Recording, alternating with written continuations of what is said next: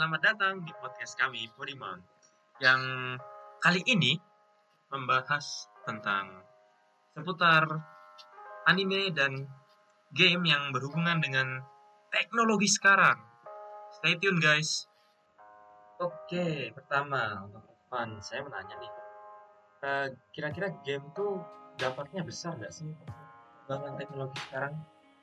Ya sebenarnya gini loh, apa teknologi komputer atau kayak hardware itu sekarang kan berkembang, apa kayak smartphone aja sekarang berkembang semakin seperti itu sebenarnya gara-gara game. Iya sih. Apa lagi coba? Ya. Dan mungkin nggak ada nama apa, makanya ada namanya kayak H P gaming, P C gaming, laptop gaming kan? H P gaming. Ada kayak misalnya kayak laptop apa misalnya? Laptop ngetik. Laptop editing, laptop editing tapi kan kayak editing kan juga bisa buat gaming juga pasti kan. Iya. Pokoknya standar orang buat game, apa mampu buat game semuanya, semuanya bisa dilibas itu aja sebenarnya. Ya, kayaknya tuh loh. Keren. P C gaming dua ribu dua puluh. P C gaming. P C gaming. P C M R. Bisa, bisa bisa ngangkat semua game. Wow. Iklannya ngeri banget, bisa ngangkat semua game. Aku kalau ngeliat apa namanya P C-P C yang dijual-jual kayak di e-commerce e-commerce tuh nggak terlalu percaya sih, soalnya rakitannya racikannya jelek bah. Nanti kadang prosesornya terlalu tinggi, T G A-nya enggak. T G A terlalu tinggi, prosesornya enggak. Semua dua yeah. tinggi, P S U-nya enggak. Motherboard-nya seri lama, merek lama. Makanya ngerakit sendiri. Terus kalau misalnya P C dia terus motherboard-nya masih warna pakai P C B hijau ya.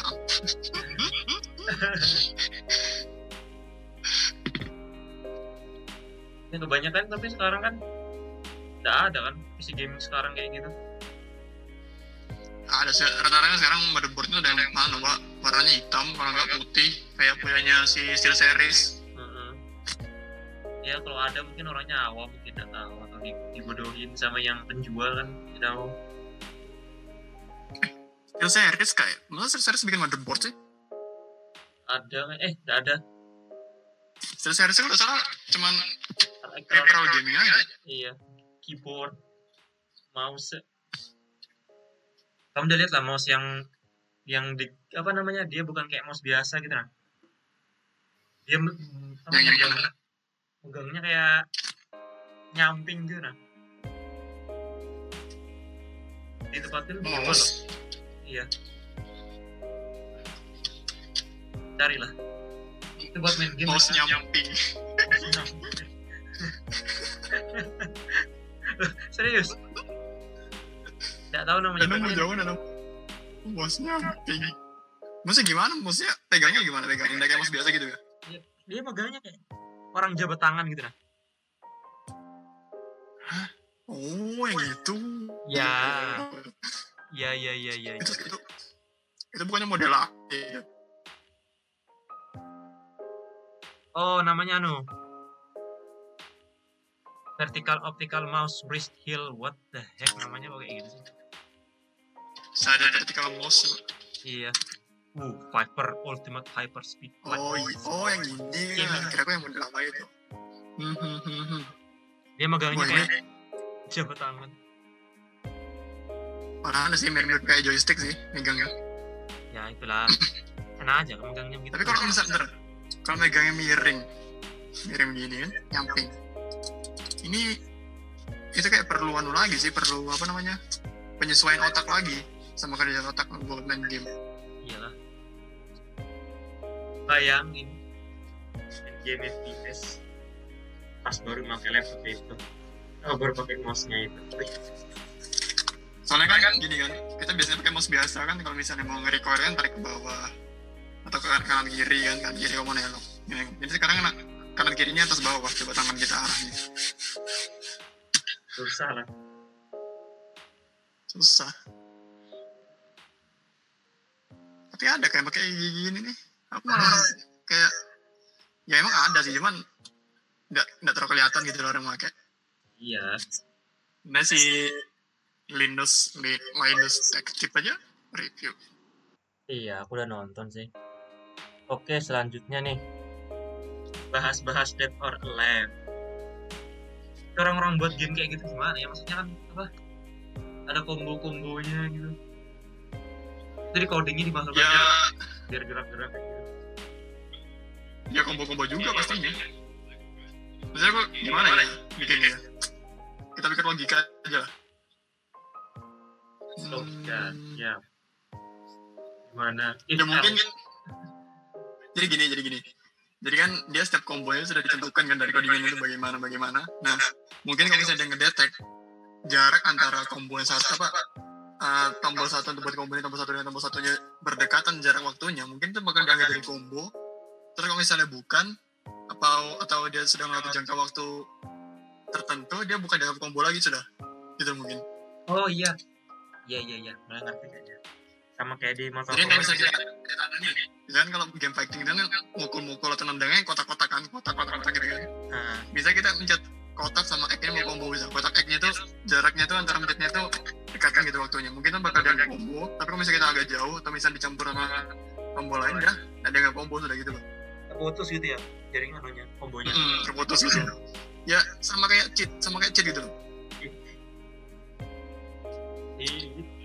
Jadi kalau misalnya dia kombonya kombonya lomba-lomba komplit sampai habis misalnya, dia bakal nanti mengeluarkan gerakan seperti apa dan sesuai kombonya gitu loh.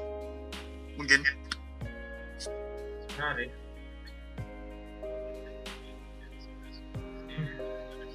Aduh. Stardew Valley. Cyber Dimension. Oh, udah jadi beli game itu. Banyak game nggak pemainin. Asik. Stardew Valley juga yang buat satu orang aja, buset. Sekarang ini banyak ya game-game yang dibuat satu orang ya, yang game C- yang game Cina itu, yang game F P S itu. Oh iya itu, ngeri itu. Tapi kulihat di Facebook tadi ada lagi, dia gamenya kayak game-game anu gitu loh. Game indie yang dari samping kayak game kasual. Hmm. Anu perspektifnya yang dari kiri. Iya. Dari kiri kanan kan dari samping, dari perspektifnya itu. Dia satu orang juga yang buat, tapi gerak-gerak kuat, main bagus, bukan dua dimensi, tapi tiga dimensi. Kalau misalnya kayak game kayak gitu, nah ada sejenisnya yang kayak game apa itu, Limbo. Limbo dua dimensi. Limbo kan, Limbo dua dimensi. Kalau itu game tiga D. Jadi keren. Stardew Valley juga. Ntar lagi dapetin update terakhir ya kayaknya. Stardew Valley. Uh, update terakhir? Mau tutup memang? Nggak tahu sih. Dia kemarin di di Twitter tuh ngupload apa namanya?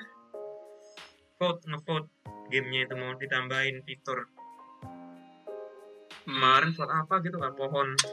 Pokoknya nanti Stardew Valley ada pohon pisang sama pohon mangga. Ya ampun. Iya. Aku baca di di YouTube-nya orang kan. Pohon pisang sama pohon mangga. Ya, bosen tau lah. Main game terus gamenya itu-itu aja. Ya itu aku juga gituan. Apa namanya? Waktu ini cuma aku habiskan apa di I G, sosial media, main game, makanya banyak kegiatan lain kayak gambar lah atau ngapain ya. Mungkin sekarang ini laptop aku baru mampu untuk gambar doang sih. Kalau untuk edit-edit bisa berat. Editing pun kalau misalnya aku bikin video juga um, alat alat yang untuk bikin konten video paling poin utama itu kamera itu aku masih belum punya. Ada H P. Ada H P. H P buat baru ngerekam sepuluh menit itu sudah satu giga lebih. Iyalah, kualitasnya ganti lah tiga enam puluh kalau ada. Kalian. Kamu udah dengar kan yang Elon Musk buat nerf gear tuh? Iya, sudah dengar aku tuh. Tapi ya, itu gimana ya? Hmm, enggak bahaya kayaknya. Sambung ke saraf otak. Dan ya gino gino itu dia sistemnya bukan kayak apa jadi bukan kayak V R biasa gitu kan kan ya, tersambung ke saraf otak mau nggak mau ya, maksudnya kan tersambung. Terus habis tersambung itu kita ngapain? Main gamenya ya. Iya, main gamenya. Terus kita maksudku badan asli kita ini gimana di dunia nyata kan, masih baring nggak atau ikut gerak juga atau gimana? Kurang tahu. Cuman sih kemarin dia kan ya, Maksudnya sistemnya kayak anu gitu sih, kayak kayak di S A O. Ya mana tahu juga kan. Elon Musk kan hal ide gilanya diimplementasikan dunia nyata. Tapi loh kemarin dia punya banyak duit enggak masalah cuy. Nah, tapi dia kemarin sudah berhasil kok nanam chip di otak babi itu. Iya, kalau yang chip itu memang rumornya sih bilangnya berat apa bisa aja. aja. Nah, ditanam ke manusia kan? Sama dia pengen kerja sama sama Bill Gates kan, mau bikin nah, chip itu. Siapa tahu nanti nerfgear itu pakai chipset apa chip gear itu kan di otak baru kan bisa kan harusnya. Uh, jadi jadi otak kita ini ada chipnya kan, uh, lajunya berapa ini? Chipset. Soalnya ada efek negatif harusnya tuh kayak gitu tuh takutnya. Ya mak- makanya itu aku bilang tadi kan kami sendiri sistemnya kayak di S A O ya bahaya sih, kalau mati ya mati betulan itu aja kan. Nah, terus aku mikirnya kalau kayak nerfgear apa nerfgear itu kan kalau kayak di S A O badan kita kan berbaring di dunia nyata, kita ke dunia virtualnya. Nah tapi kalau ini bukan kayak itu sama aja kayak V R malahan jadinya. Nerfgear lagi dong ceritanya itu masih V R berarti. Nah itulah. Tapi sekarang kan jadi gini loh, misalnya gini logika logika aja gini, kita bergerak diam di sini diam. Terus kita bergerak di dunia virtual. Gerakannya itu dari mana? Joystick. Kalau misalnya kita gerak aja. Kalau joystick sih, ya kita nggak akan gerak aja sama aja V R, sama aja V R yang itu gitu. Iya sih. Nah, kalau misalnya gini aja, emang kita memang bisa sih kita ini apa bergerak di dunia lain tanpa baru kita bergerak-gerak. Contohnya kayak dari mimpi kalau kita tidur, ya kan? Hmm. Tapi apakah bisa manusia bikin seperti itu juga? Telepati. Ini saja gue bingung kan, bisa nggak? Nah, kalau misalnya kayak di S A O, S A O itu ibaratnya kayak dia pindah ke dunia virtual itu. Itu ibaratnya kayak jiwa kita, soulnya kita, nyawa kita itu, itu pindah dunianya sudah. Buat yang nggak tahu S A O itu Sword Art Online guys, ime guys, tahun sendiri guys. Nah kan seperti itu gitu loh maksud gue tuh. Jadi kalau misalnya dia nggak gitu sistem itu berarti kan termasuk P R masih gitu loh. Tapi waktu itu aku ada di share sih sama bukuannya tentang navigir itu di mana ya cari dulu ya. Prototipe-nya lo sudah ada helmnya itu. Ya helmnya doang kan. Otak kita dicolok pakai kabel. Namanya itu apa sih? Bukan bukan nerfgear kayaknya yang dibikin Elon Musk. Bukan. Apa namanya? Elon Musk nerfgear. Ya. Yeah. Is there a company making a nerfgear like what? Like like like Your Name. Oh, oh iya, dia sekarang buatan itu ya, yang apa, Neuralink itu, yang bilangnya bisa ngoreksi internet ke seluruh dunia, maupun di pelosok-pelosok tetap bisa ngoreksi internet juga. Yes, that's true, that's true. Bilangnya mau disambungkan sama itu juga, tapi kalau misalnya disambung sama itu ya berarti kemungkinan resiko nge-lag atau loss connection itu kecil banget, tapi ya nol. Tapi ya butuh biaya lagi. Yes, sudah. Tidak nah, itu juga yang jadi, jadi permasalahan juga sebelum tadi itu, kalau misalnya kita lost connection, itu gimana? R T O. R T O kan jadinya. Kita jadi jadi di di dunia virtualnya itu, jadi apa namanya? Kalau dilihat sama player lainnya kita gelap abu-abu. Di warna grayscale itu ada loadingnya di tengahnya itu. Jadi berarti semua. Nah itu dan dan juga gini platformnya apa platformnya apa itu loh masalahnya. Kalau kayak V R kan platformnya P C atau P S lima atau P S kan. Nah tapi kalau misalnya kayak nerfgear ini misalnya ada dunia, di dunia nyata dia platformnya apa kemana? Kalau di S A O kan komputer aja tuh. S A O kan memang komputer. Nah kalau misalnya gini kalau misalnya kita memang nerfgear yang di asli misalnya pakai berdasarkan komputer juga. Kalau misalnya punya komputer kentang atau spek kentang atau gimana? Grafiknya dia lihat di situ. Iso-iso kotak-kotak juga. Nggak dikira pakai R T X aja boleh lihat laptopnya apa komputernya orang. Apalagi nerfgear sudah kayaknya. itu ya gue bingungan makanya. Apalagi kalau misalnya buat listrik, listrik juga jadi uh, bahaya juga sih. Khususnya Indonesia. Khusus Indonesia. Khusus aku lagi ya. Mati lampu bergilir, jaringan nggak stabil. Ya, you know lah. Mungkin suatu saat, kalau belum kiamat, pasti ada. Paham dulu aja. Ya, tapi apa namanya? Kalau misalnya dibuat aslinya mah juga terlalu anu sih, terlalu ya ibaratnya hampir mustahil lah, hampir mustahil gitu aja. Mungkin cukup sampai di dunia virtual aja. Ya mungkin gini aja. Kita sampai bisa merasakan semua benda-benda yang ada di dunia virtual gitu mungkin ya. Kayak misalnya kayak apa namanya? Kayak game V R kan, game V R kita ada megang senjata, ada duduk di meja atau apa, itu kita cuma ngerasakan dari joystick aja ya. Oh iya. Yes, nah, mungkin siapa tahu lah, mungkin kita bisa merasakan langsung dengan yang di situ. Kayak ada sensor apakah gitu, uh, sensor apa ini sih, kita pegang sesuatu itu ada sensor yang kita bisa-bisa merasakan benda yang kita pegang itu, ya mungkin seperti itu. Eh kayaknya P S lima sudah ada deh. P S lima? Iya, aku denger, aku lihat trailernya kayak gitu dia. Bisa ngerasakan. Oh yang di, anu apa, dual shocknya itu ya? Yes, very true, very true. Hmm. Keren loh itu. Ya kan, ya, bisa jadi seperti itu gitu kan. Nah, makan kita bisa sampai memang kayak masuk ke dunia virtualnya kayak gitu tuh kayaknya terlalu mustahil sih. Gak ada yang mustahil kan dunia ini kan. Ya emang sebenarnya iya sih gak ada yang mustahil dunia ini. Cuman ya kita mikirnya punya aja. Gini loh, kalau misalnya manusia bisa membuat buat hal seperti itu, itu sudah hampir apa ya namanya, hampir menyamai kekuatan Tuhan gitu kan. Tidaknya tubuhnya masih ada. Ya itu juga sih. Jiwanya pergi ke dunia lain. Jiwanya yang pergi, tubuhnya masih ada ya di rumah gitu ya. Ibaratnya kayak kita tidur lagi mimpi itu aja lagi mimpi. Ini tuh loh modelnya. Yes, yes, yes. Ya, nggak tahu sih. Jepangnya sudah ada mobil terbang kok. Jepang memangnya sudah ada mobil terbang, tapi Indonesia masih ngomongin anjay juga.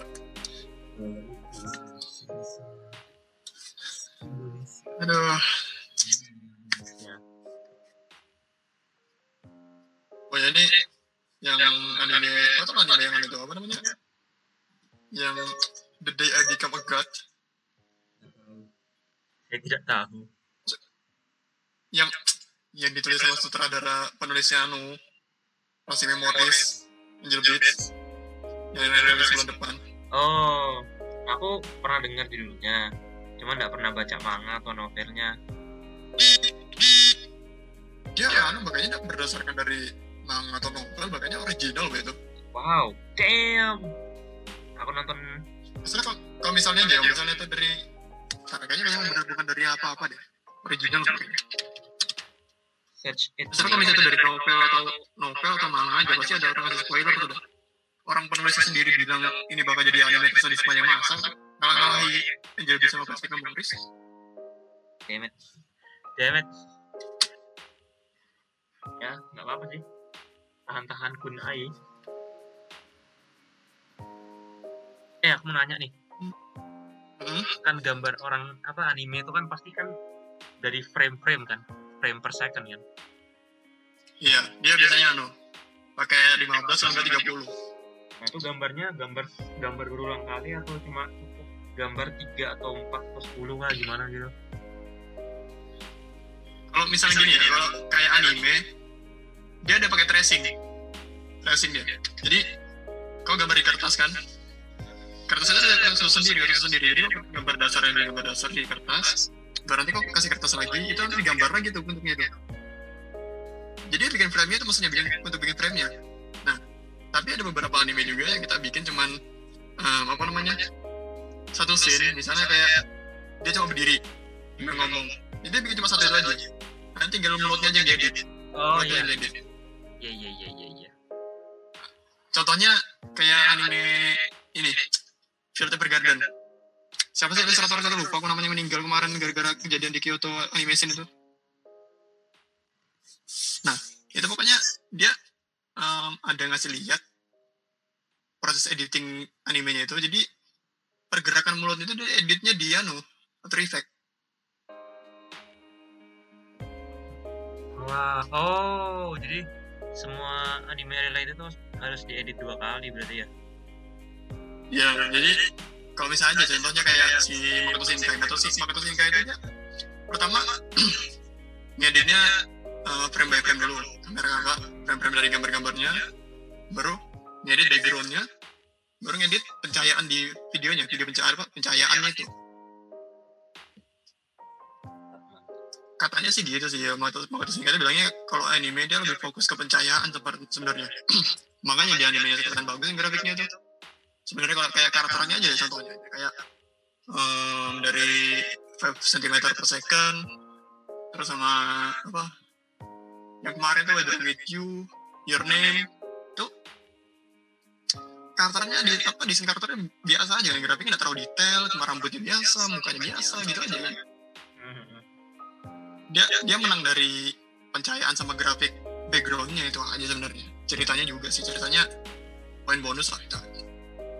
Tapi kalau misalnya kayak karakter atau kayak kartun animasi orang barat, kayak misalnya contoh, contoh SpongeBob, SpongeBob tuh dia gambarnya cuma sedikit, frame-nya sedikit aja dia tuh. Selanjutnya tinggal di proses di komputer lagi, oh, kayak ya, pergerakan ya, yang lainnya. Aku pernah lihat itu di spesial resminya Nickelodeon. Jadi kan iya gak ada comparison gitu kan, comparison antara yang sudah jadi, yang sudah fix di kartun sama yang masih proses kan. Duh, tadi sok lagi. Masih kerusak B T W. Waduh. Kayu bisa. Oke, jadi sudah berapa menit kan? Gak tahu sih. Harusnya sudah dua puluh menit, cuman kita ngomonginnya kan random aja sih, gak apa-apa. Orang, orang tadi kan, kan sebenarnya kayak Nerf Gear tadi sudah termasuk game sama teknologi campur soalnya. Yalah, sama anime. Anime juga. Ya, itu saja podcast dari kami berdua. Semoga uh, bermanfaat dan dapat menambah informasi dan dapat mengisi waktu luangnya. Sekian, assalamualaikum warahmatullahi wabarakatuh.